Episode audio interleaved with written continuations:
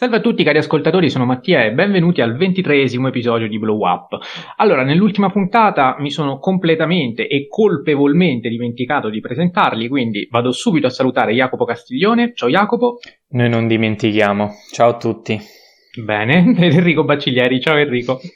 Ciao a tutti. Allora, prima di andare ad analizzare Nomadland, film uscito vincitore dall'ultima edizione degli Oscar, vorrei dedicare i primi minuti di questa puntata alla riapertura delle sale cinematografiche, una riapertura attesissima, una riapertura agognata, oserei dire, ehm, che comunque ci ha visti finalmente tornare a guardare un film sul grande schermo. Tutti e tre abbiamo avuto questa fortuna, dal momento che non dappertutto i cinema eh, hanno, hanno riaperto. Jacopo, vivendo a Roma, ci aveva già anticipato la scorsa settimana del suo imminente ritorno in sala. Enrico se non vado errato, non aveva ancora controllato la riapertura dei cinema a Bologna, però come sì, era prevedibile, gli è andata comunque bene, quindi ce l'ha fatta e alla fine devo dire che anch'io uh, ero molto spuntata. pessimista al riguardo. Sì, l'ho spuntata perché a Pescara finalmente ha riaperto anche il cinema massimo, quindi non nei primissimi giorni, ma insomma, sono tornato in sala anch'io. Enrico, comincio da te e ti chiedo com'è stato il tuo ritorno in sala e con quale film hai esordito. Ma io mi sento di dire che sono stato quello che ha esordito col film migliore. Lo dico a naso, eh, poi magari sbaglio. Mi sa che hai ragione. Ehm, perché ho esordito con In the Mood for Love, sono andato giovedì mattina, quando ha riaperto la mia amata cineteca, eh, la famosa cineteca di Bologna che insomma tutti conoscete, e, e in una delle due sale c'era o Nomadland o, eh, o In the Mood for Love, avrei voluto vedere anche Nomadland, ma gli impegni erano quelli che erano. E quindi ho visto solo In the Mood for Love, che tra l'altro per me era la prima visione.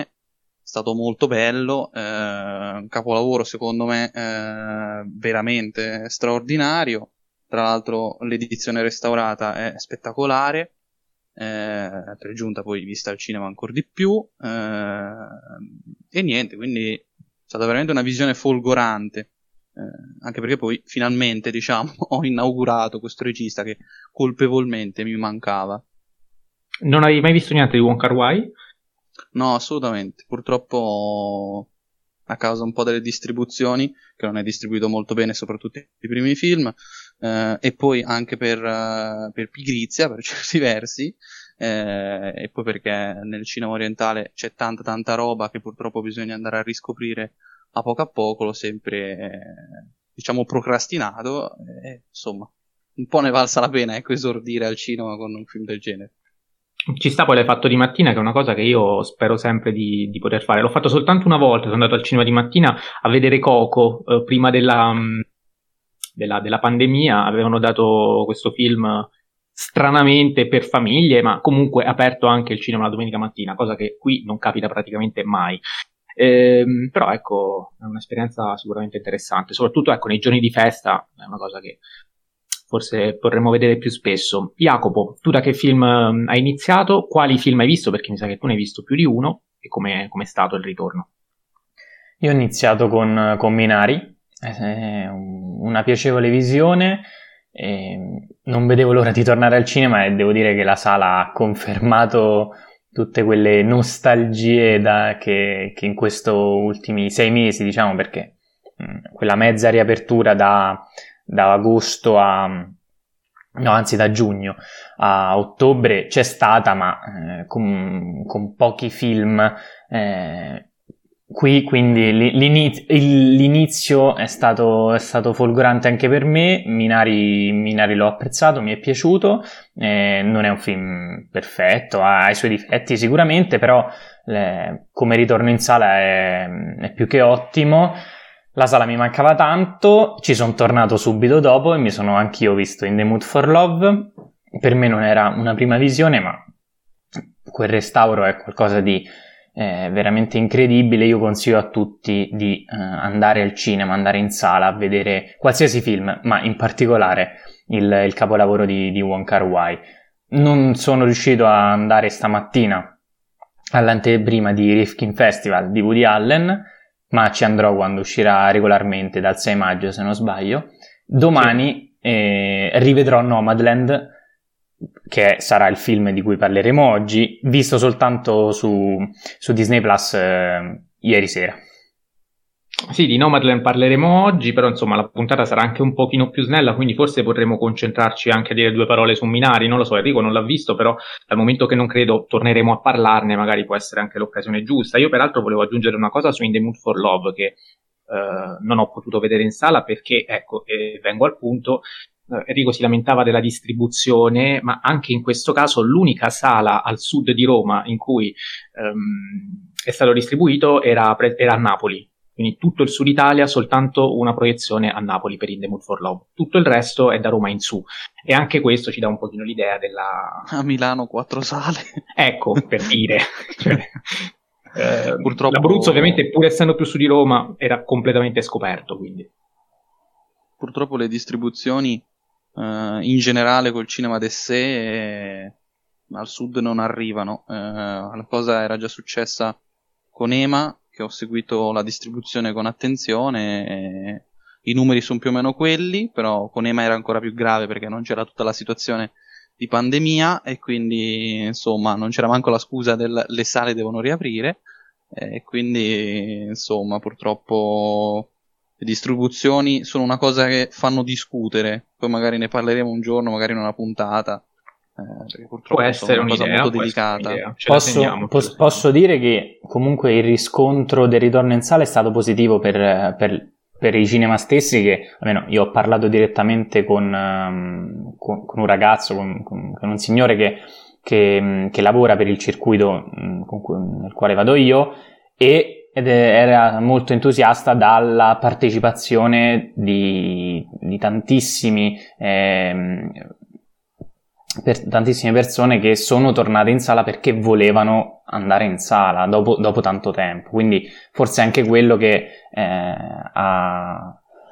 diciamo, ha fatto sì che anche in The Mood for Love, cinema d'autorialissimo, cinema orientale, comunque eh, le sale erano piene, almeno, da, sì, almeno a Roma. Fuori, fuori al mio cinema c'era addirittura la, la, la, fila fuori, quindi chiaro è facile creare la fila fuori viste lo, l'obbligo esatto. di, di, mantenimento delle distanze, però comunque è un buon segno il fatto che eh, anche di pomeriggio con tutte le varie eh, col coprifuoco e le varie precauzioni ovviamente per evitare il contagio, comunque la risposta per il momento sembra essere positiva. Enrico. Eh, io a tal proposito mi sono dimenticato di dire una cosa che mi ha piacevolmente eh, sorpreso. E quando sono tornato, prima della, della visione, eh, c'è stata una proiezione, diciamo, del, eh, della palla numero 13 di eh, Buster Keaton, la scena quella in cui eh, entrano nel come si dice, eh, entra proprio nello schermo cinematografico, no? C'è la scena in cui tutti sono al cinema eh, ed è stata una piacevole sorpresa e poi alla fine della sequenza eh, è apparsa la scritta ci siete mancati, quindi insomma la cineteca ogni volta che eh, insomma, succedono queste cose, ogni volta che c'è una retrospettiva eh, fanno sempre queste piacevoli sorprese che insomma da spettatore eh, invogliano anche ad andare al cinema, anche queste minuzie che comunque sono cose delicate, ecco. Hai fatto bene a ricordarlo. Ora due paroline su Minari e poi partiamo veramente con Nomadland. Um, Jacopo, allora, Minari, appunto, film di uh, Lee Isaac Chung, prodotto dalla A24, possiamo dire A24 invece che A24, visto che uh, la nota casa di uh, produzione americana comunque è stata pensata mentre um, sì.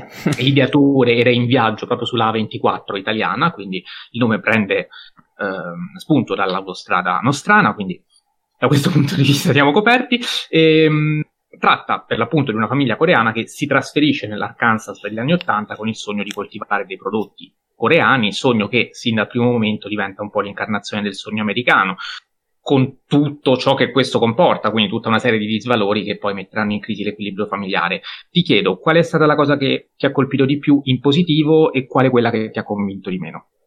Sicuramente attori e colonna sonora. eh, Steven Yeun già lo conoscevamo da, cioè quello che interpreta il padre di, di questa famiglia coreana, già lo conoscevamo. Io ri- ricordo a tutti gli ascoltatori di recuperare il film Burning in caso, in caso non l'aveste visto.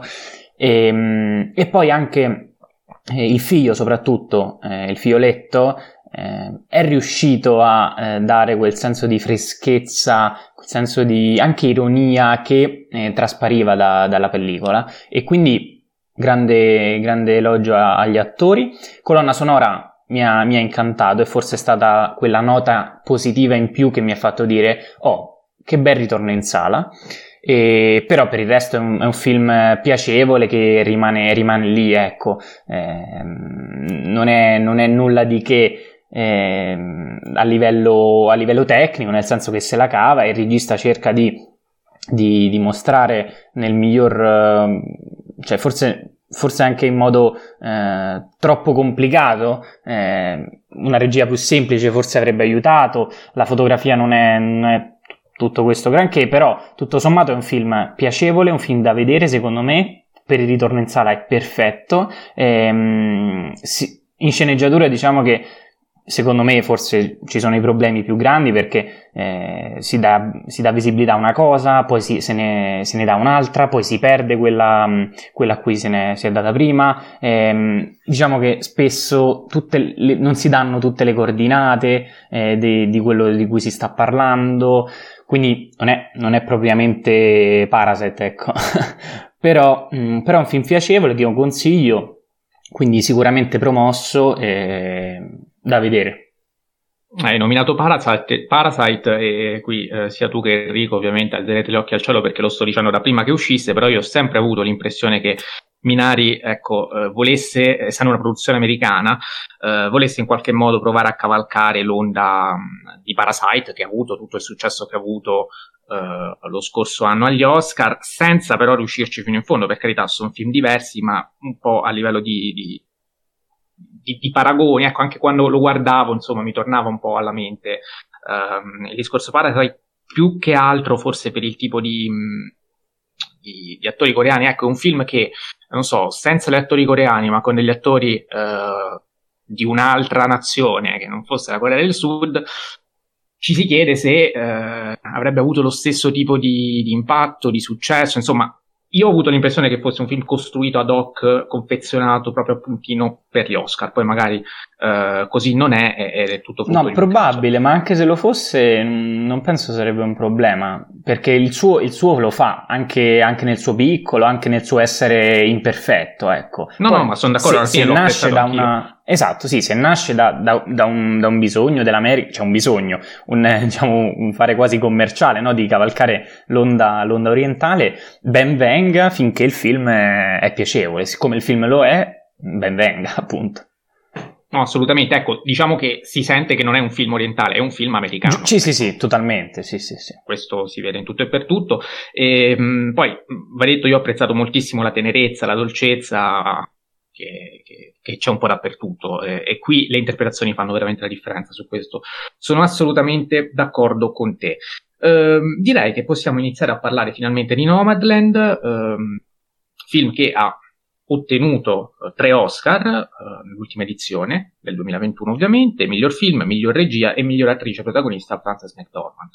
Uh, film diretto da Chloe Zhao, regista sino-americana, e tratto dall'omonimo racconto d'inchiesta di Jessica Barder. Qui mi viene subito da fare una notazione perché Jessica Brader ha scritto quello che è appunto un racconto d'inchiesta, ma questo non è un film d'inchiesta, non è un film documentario ed era facile un po' cadere nel, non dico tranello, però ecco, un taglio documentaristico uh, poteva essere forse accentuato e questo film non lo fa. Io ho visto proprio oggi, peraltro, il film d'esordio della Zao in cui c'è proprio questo taglio documentaristico che in Nomadland ha completamente abbandonato e non credo fosse una cosa semplice visto il tipo di racconto da cui veniva tratto. Quindi cre- que- credo che questo sia un, un, elemento a suo favore. Enrico, ti chiedo immediatamente che impressioni hai avuto, se il film ti è piaciuto, quali sono gli aspetti boh, critici. Ti lascio la parola.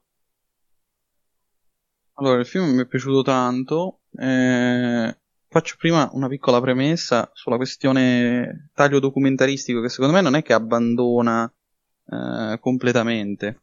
Secondo me lo mantiene, eh, seppur eh, sia, n- non sia eccessivamente marcato.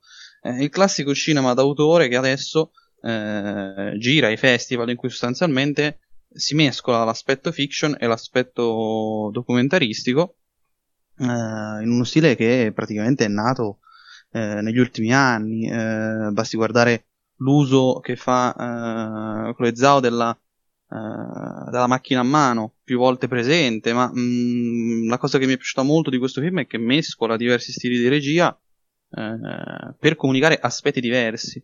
Eh, quando parla dell'umanità dirige diciamo con primissimi piani, macchina a mano, eh, segue i personaggi, eh, per certi versi a volte anche un po' troppo secondo me, cioè mh, una nota critica, la dico subito, secondo me lo screen time di, eh, della McDormand, secondo me c'è, c'è troppo, ogni tanto eh, era meglio secondo me calarlo, ma al di là di questo il film secondo me al pregio di mescolare tantissime cose ehm, di diversi stili cinematografici. Eh, si prende il western classico amer- americano, eh, il film inizia come inizia Sentieri Selvaggi eh, e si chiude come si chiude Sentieri Selvaggi eh, e dice diverse cose, ma eh, invece prende dal cinema europeo la delicatezza e diciamo lo sguardo sul sul, sull'ambientazione eh, dei film di, di Wenders, ma anche lo sguardo sui nomadi di eh, Angelopoulos. Quindi, secondo me, è un film che veramente mescola tante cose senza mai eh, scadere nella citazione fine a se stessa e senza mai, soprattutto, ehm, fare quella cosa che io detesto, ossia fare il mappazzone. Cioè, siamo proprio fuori strada, secondo me comunica tante cose questo film, non dà risposte certe, e questa è una cosa secondo me veramente positiva, eh, perché questo è cinema d'autore di un certo livello, cioè non dare risposte, eh, ma porre quesiti e secondo me il film ci riesce benissimo, non so voi cosa ne pensate. Sì, io um, ho, ho, visto questo film pensando a un certo punto che si trattasse di un, road, di un, road, movie abbastanza anche atipico, perché normalmente nei classici road movie abbiamo un personaggio che durante il viaggio ha un cambiamento. Ecco, io il cambiamento uh, della protagonista non l'ho tanto visto, nel senso uh, si arriva sì alla fine in cui c'è una McDormand che ha una maggiore consapevolezza, anzi una Fern, chiamiamola per nome visto che il nome è anche particolarmente evocativo, significativo, vuol dire felce, vuol dire uh, risoide senza radici e quindi questo è un nome nomen, un nome che qualifica la protagonista. Um, e, e, e, quindi la, alla fine del viaggio assume questa consapevolezza uh, di, insomma, di girovagare un po' per scelta più che per necessità, dal momento che insomma lei è una donna che ha perso il marito, ha perso il lavoro durante la grande recessione e tramite un furgone attraversa gli Stati Uniti occidentali. Um, ma a un certo punto a cambiare sembra più la percezione dello spettatore che chiaramente nell'ora e mezza abbondante, ora e 40 quanto dura il film, ha una conoscenza sempre maggiore della protagonista e quindi cambia volta per volta idea su di lei perché la conosce sempre di più, ma lei sembra rimanere un po' sempre la stessa. E questa può essere una forma di eh, anche originale rilettura del classico road movie che vede una serie di canoni, eh, eh, non dico sempre, ma insomma la maggior parte delle volte eh, riproposti. E questo ecco può piacere, può non piacere, però è un elemento che forse va, va segnalato. Jacopo, che ne pensi? Sì, ne penso che io, io lo metto tra i difetti, guarda, perché a, io, a, me è piaciuto molto il film, eh, cioè è piaciuto, ehm, però il fatto che non ci sia stato mai un vero dramma e che un punto di rottura effettivamente non, non c'è, tanto che poi, come hai detto tu, eh, ci si rende conto di come lei non solo mh, a, prende in mano quella vita non tanto per, per, problematiche economiche quanto per scelta, perché per, per, solitudine, per libertà propria, lei ha bisogno e vu- vuole continuare mh, a vivere in quel modo.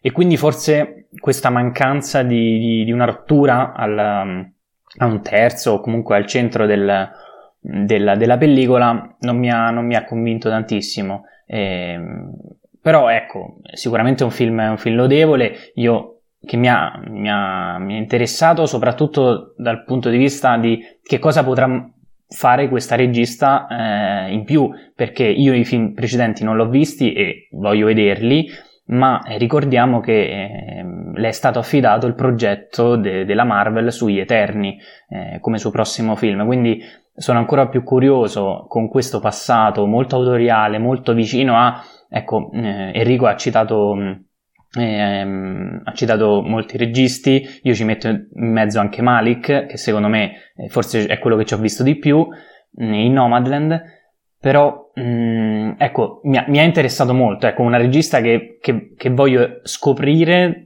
per quanto riguarda i suoi primi due lungometraggi, ma soprattutto voglio vedere che, che fine farà con il, con il progetto Marvel. Per quanto riguarda eh, Pregi e difetti è un film, un film sicuramente eh, fatto bene, io ho apprezzato molto la, mm, la, fotografia che secondo me riesce a alternare questi, eh, questi colori molto scuri, molto spenti, no? il blu, il nero, la notte eccetera, a a queste eh, sfumature, fasci di, di, rosa, di rosso, dei, dei tramonti che forse, forse è, la, è, il pregio maggiore della pellicola insieme a, all'altra virtù di, attoriale, cioè la McDormand che fa, fa un lavoro pazzesco e riesce a, a, a incamerare con sottrazione tutti quei sentimenti che, mm, che, anche lo spettatore prova di fronte ai racconti di, di, questi, di questi, vagabondi, di questi nomadi.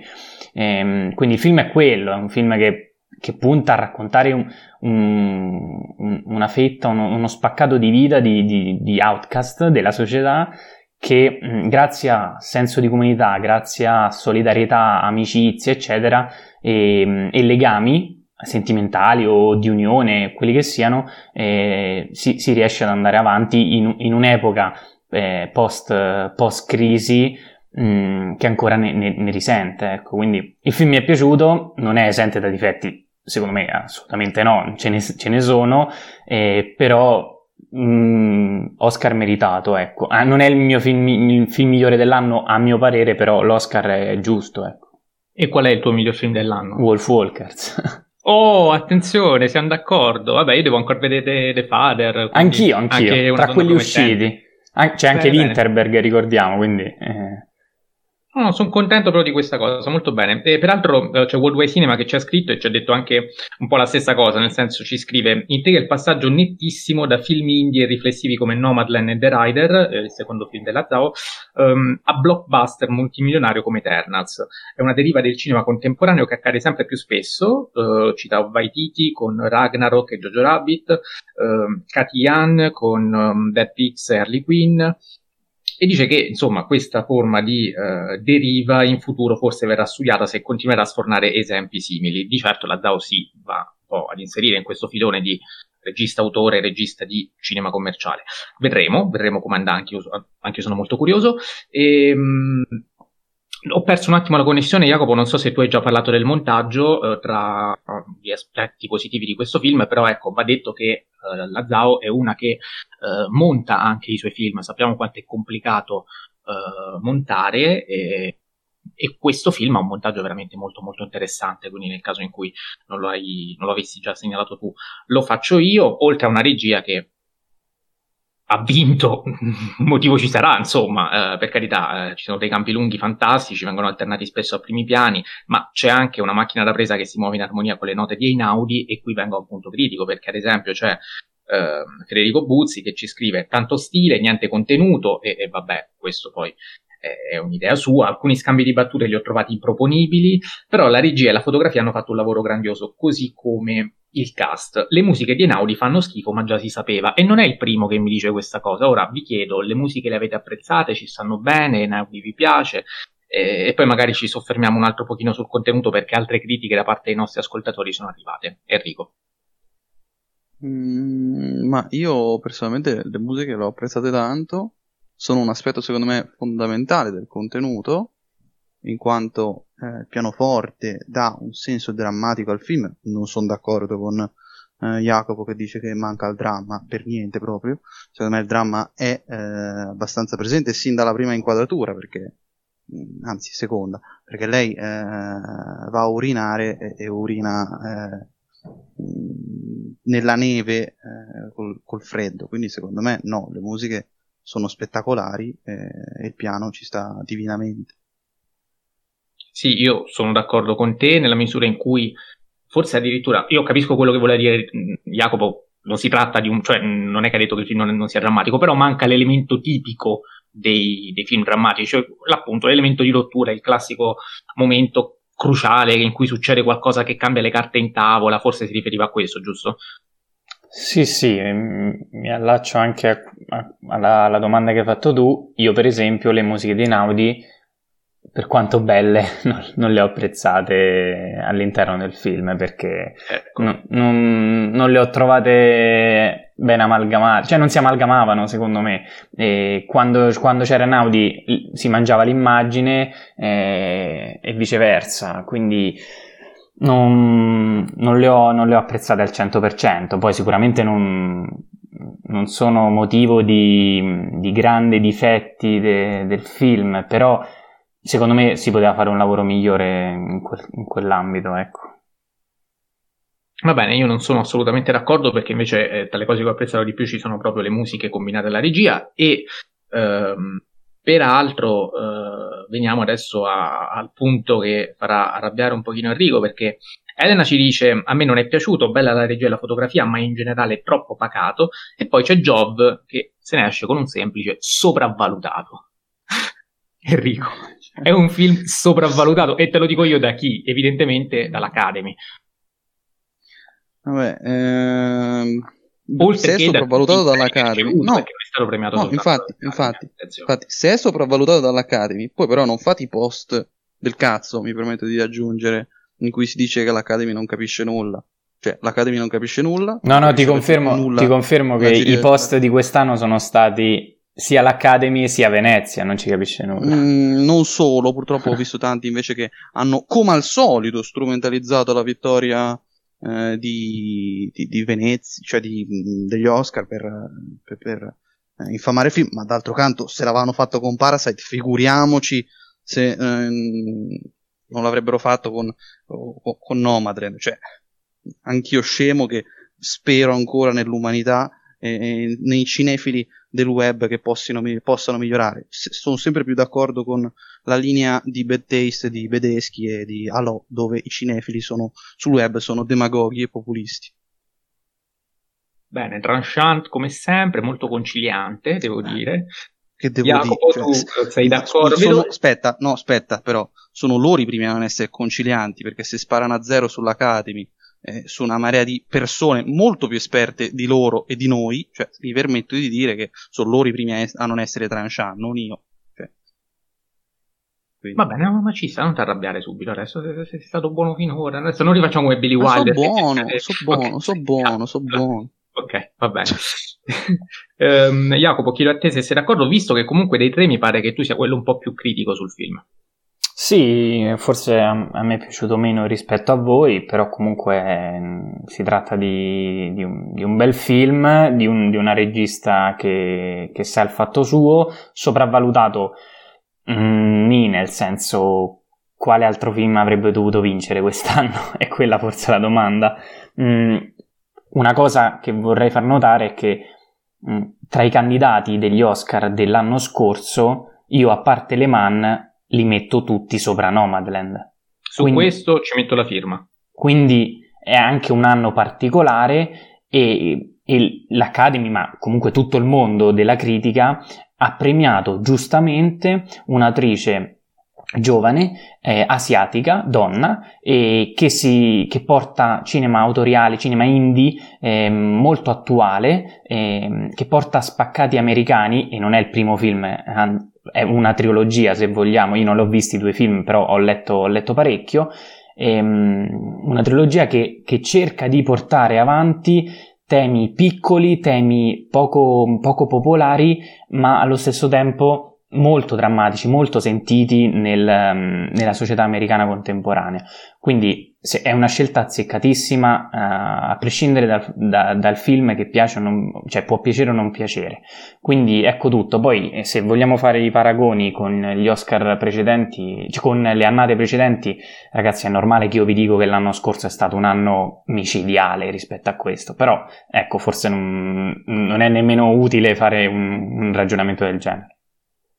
Sì, peraltro ricordiamoli quali sono gli altri due film. Il primo è Songs My Brothers Taught Me del 2015 che potete trovare su Mubi, film d'esordio che ho visto proprio quest'oggi, come dicevo anche nell'introduzione, e devo dire è un film in cui eh, oltre al taglio mar- eh, documentaristico più marcato, c'è anche quel discorso che faceva Enrico, che forse non gli era piaciuto tanto, non lo so, cioè della telecamera che segue molto da vicino uh, i protagonisti. Qui abbiamo una camera a mano costantemente a mano, non, non si poggia praticamente mai, cioè molto di rado, soltanto in qualche raro campo lungo, um, ma è una macchina uh, quasi alla Von Trier per intenderci, cioè per farci capire quanto effettivamente sia uh, mobile e vicino ai, ai protagonisti. E, um, ed è un film si vede più acerbo, però comunque in cui c'è una sorta di...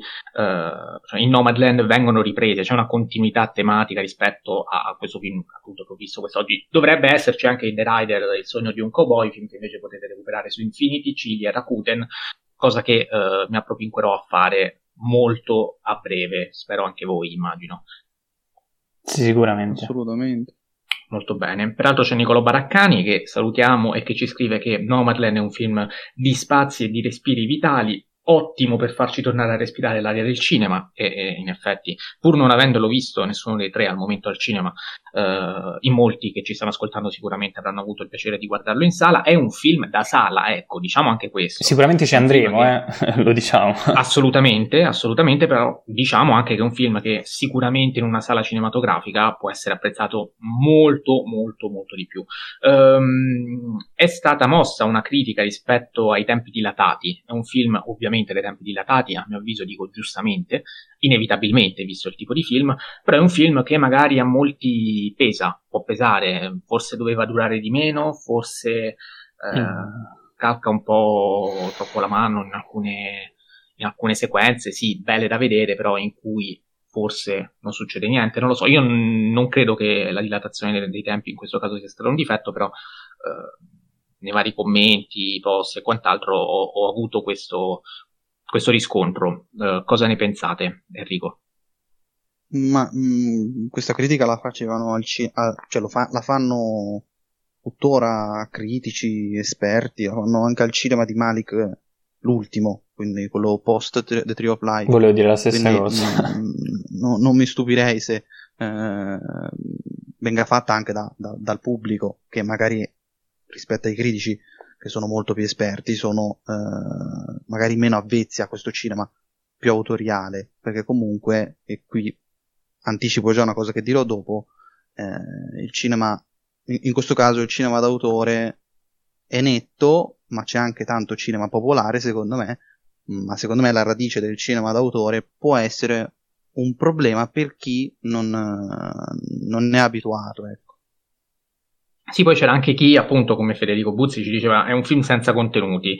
Eh, eh no, questo io, no. Peraltro, ecco, poi abbiamo avuto anche uno scambio di battute perché lui mi ha detto eh, alcuni scambi di battute, per l'appunto li ho trovati improponibili. Gli ho chiesto quali e lui mi ha detto c'è la scena, ad esempio, in cui lei eh, è lì nel campo nomadi, insomma, quella specie di raduno dei camper, e ehm, saluta, eh, loro gli chiedono ciao, ciao, vuoi venire a sederti qui con noi? E lei dice no, preferisco camminare da sola. Ecco, una scena come questa, in realtà, che lui mi ha citato come esempio, in realtà è estremamente significativa, estremamente densa di contenuto, perché è una scena in cui già solo da qui si capisce eh, il tipo di personaggio che è. È un tipo di personaggio che quindi predilige la solitudine, è un tipo di personaggio che intuiamo non seguirà il resto della comunità di nomadi e infatti sarà l'unica che rimarrà da sola, anzi no, rimane anche un'altra signora con cui poi avrà un...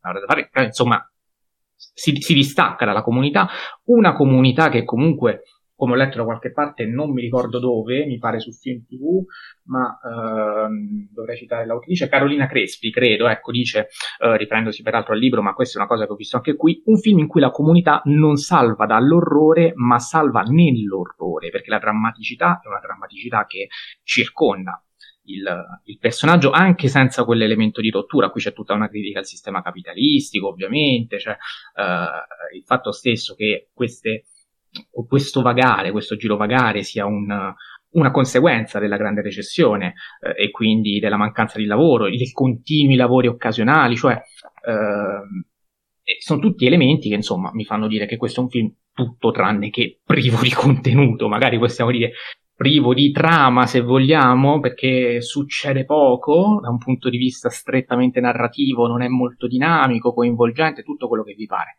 ci sta, però addirittura privo di contenuto mi sento di Io... dissentire fermamente. Io rilancio un'altra domanda, rispondo alla domanda con una domanda. Se è privo di contenuto, no? Perché ho citato Wenders, Ford, Angelopoulos, Malik, che sono quattro registi che hanno fatto del contenuto un aspetto fondamentale del loro cinema. Chiedo venia, eh, però secondo me forse il film non lo si è capito, è un'altra questione, anche perché il film, come dicevo, pone quesiti e non dà risposte, secondo me, tranne forse qualcuna, ma di base pone solo quesiti, perché mostra un modo di vivere che non per forza uh, lo, lo, si condivide, non per forza lo si comprende, perché non mi pare che tutti noi eh, viviamo come vive Fern. Eh, Bello, ma non e... ci vivrei, come dice qualcuno su Letterboxd. Eh, esatto, esatto. Eh, quindi, insomma, eh, chiaramente eh, la questione è molto delicata, secondo me, sul discorso del contenuto, eh, perché è anche difficile analizzarlo. Eh, ci sono, secondo me, degli aspetti anche profilmici che ci danno delle chiavi di lettura. L'anello è uno, come dicevo, mh, mm, l'inizio e la fine alla Sentieri Selvaggi, e secondo me un altro aspetto è proprio il fatto che il film racconta un modo di vivere e quindi proprio per quello che secondo me il taglio documentaristico non l'ha abbandonato. In primis perché eh, ha seguito la lezione pasoliniana di prendere sia eh, attori dalla strada, sia, cioè meglio attori dalla strada, eh, persone che realmente sono nomadi, e invece prendere anche delle dive eh, come Francis McDormand. Quindi secondo me la, la, la questione è molto più eh, delicata di così. Poi non so se voi siete d'accordo. No, no, io ci tengo a precisare soltanto una cosa, cioè che mh, non, non, volevo assolutamente dire che questo film non abbia alcun taglio documentaristico, ce l'ha, ma rispetto al primo film che ho visto è ah, veramente molto sì, più velato. Sì, sì, sì, sì, in questo senso si vede che c'è proprio una maturazione, cioè è stato fatto un lavoro per andare un attimino a attenuare questo aspetto e renderlo quindi anche più fruibile, a mio avviso. Uh, Jacopo. Sì, sicuramente. Quando dici più fruibile è proprio perché secondo me que- l'equilibrio che fu- io non so se, se, lei ricercava quell'equilibrio tra realismo e finzione perché per me ecco quello non è riuscito. Secondo me lei voleva ehm, romanzare la, tutto il racconto e tu- le discussioni tra, tra, tra i nomadi ehm, le, il viaggio di lei quella relazione molto intima e poco, poco, passionale, se vogliamo, tra, du- tra, gli unici due attori professionisti del, del film è, è, totalmente finzione. E quindi io, io, non l'ho percepito assolutamente come documentario se non per quei, per quei mh, soliti primi piani eh, con il quale appunto eh, la regista cerca di eh, far uscire le, le, i pensieri e le, e le idee di questi, di questi vagabondi del, um, dell'America. Eh, per il resto è un film che c'è, in cui c'è veramente tanto contenuto, eh, forse è un film che eh, proprio per questa mancanza di, di, di, narrazione, proprio per questi suoi, ehm, suoi lunghe, lunghe inquadrature, silenzi, eccetera, forse è difficile da approcciare per un pubblico più meno avvezzo, ecco, come dicevate voi prima. Però sì, forse è un cinema che, che vediamo poco spesso, soprattutto nei riflettori di, de, delle Academy, dell'Academy Award, però non, non, non, denigriamolo, ecco, perché ha molto da dire anche questo tipo di cinema. E quando parlavate di Malik, eh, l'ho citato anche prima, eh, se non sbaglio lei eh, parla di Malik come una sua mm, diretta, diretta ispirazione, lei diceva come eh, il fare il film per Malik, quindi anche per lei, era un modo per scoprire quello che, che il film poi effettivamente raccontava. E quindi, non, come dice Enrico, non ci sono per forza risposte alla fine, è, è un viaggio di scoperta di, di, se stessi, quindi del regista stesso e di, e di, che, e di quello che viene raccontato. Va bene, allora se non avete altre osservazioni io direi che possiamo anche chiudere. Eh, io no, ne ho una da fare Vai. sulla questione che avevo accennato prima, ossia che ha anche toccato adesso Jacopo, cioè eh, la possibilità di un approccio del pubblico. Eh, facciamo analisi di Oscar e non studiamoci sopra come invece appunto fanno i cinefili che ho citato prima. Eh, cioè il fatto che l'Academy abbia deciso di premiare un film che innanzitutto ha vinto il Leone d'Oro e questa cosa eh, è risuccessa dopo eh, la forma dell'acqua. E soprattutto, eh, per l'ennesima volta, eh, incontra di nuovo il, il, cinema dei festival, no? Quindi l'anno scorso è toccata a Cannes, quest'anno è toccata a Venezia. e quindi secondo me c'è da ragionare sul fatto che eh, un film come questo, che secondo me è accessibile al pubblico, il problema è che bisogna vedere quanto il pubblico sia disposto a eh, accettare la sua visione eh, più, diciamo, impegnata, più complicata, no?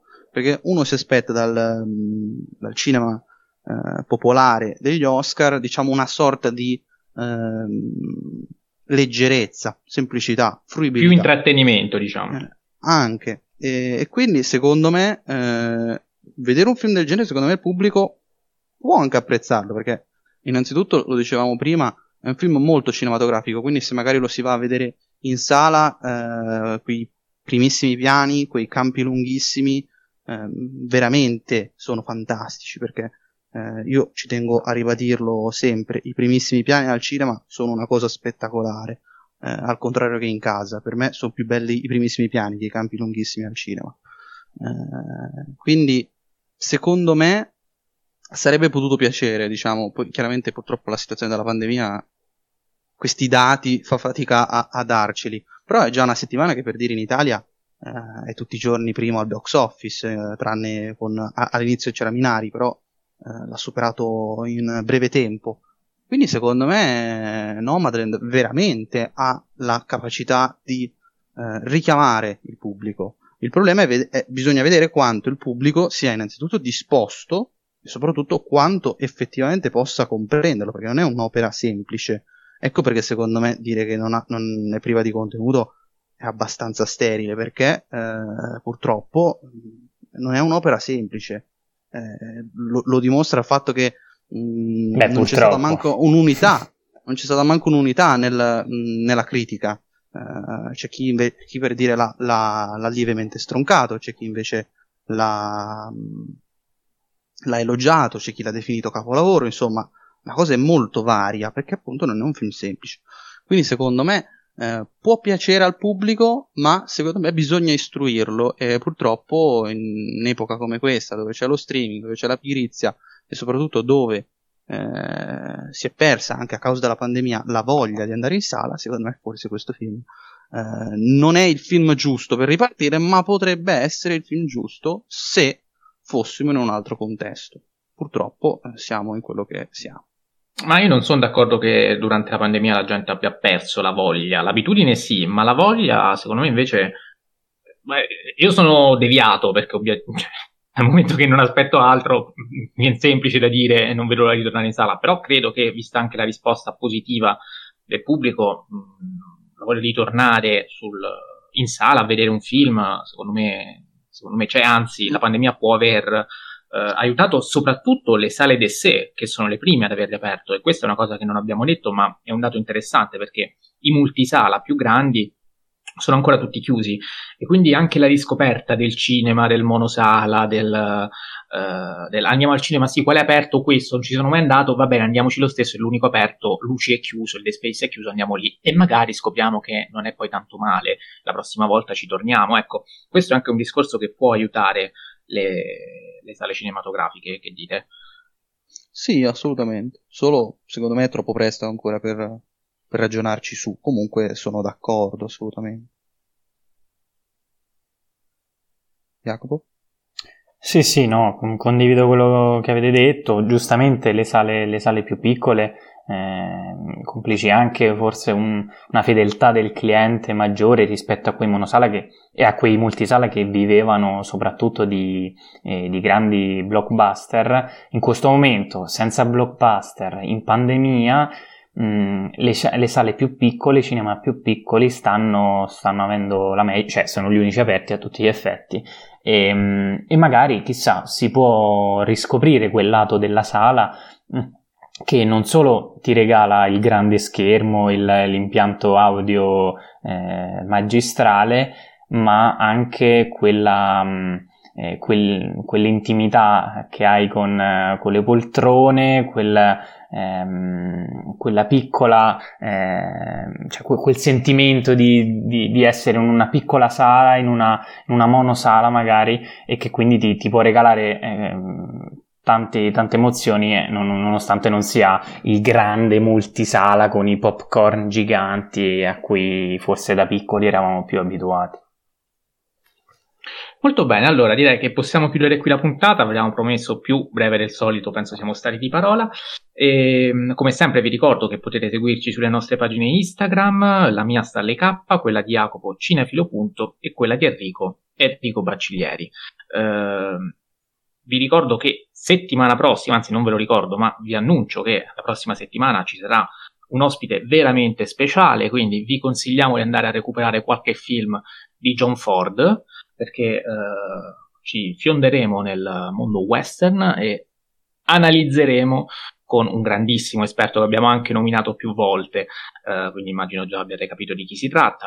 Um, analizzeremo, dicevo, Ombre Rosse e L'uomo che uccise Liberty Valance. Ringrazio e saluto Jacopo Castiglione per essere stato qui con noi. Ciao Jacopo. Ciao a tutti e viva Fellini. Ringrazio e saluto anche il nostro caro Enrico Bacigliari. Ciao Enrico. Ciao a tutti e viva In the Mood for Love, così faccio contento altri. Bravo. saluto e ringrazio tutti voi, ci sentiamo il prossimo lunedì.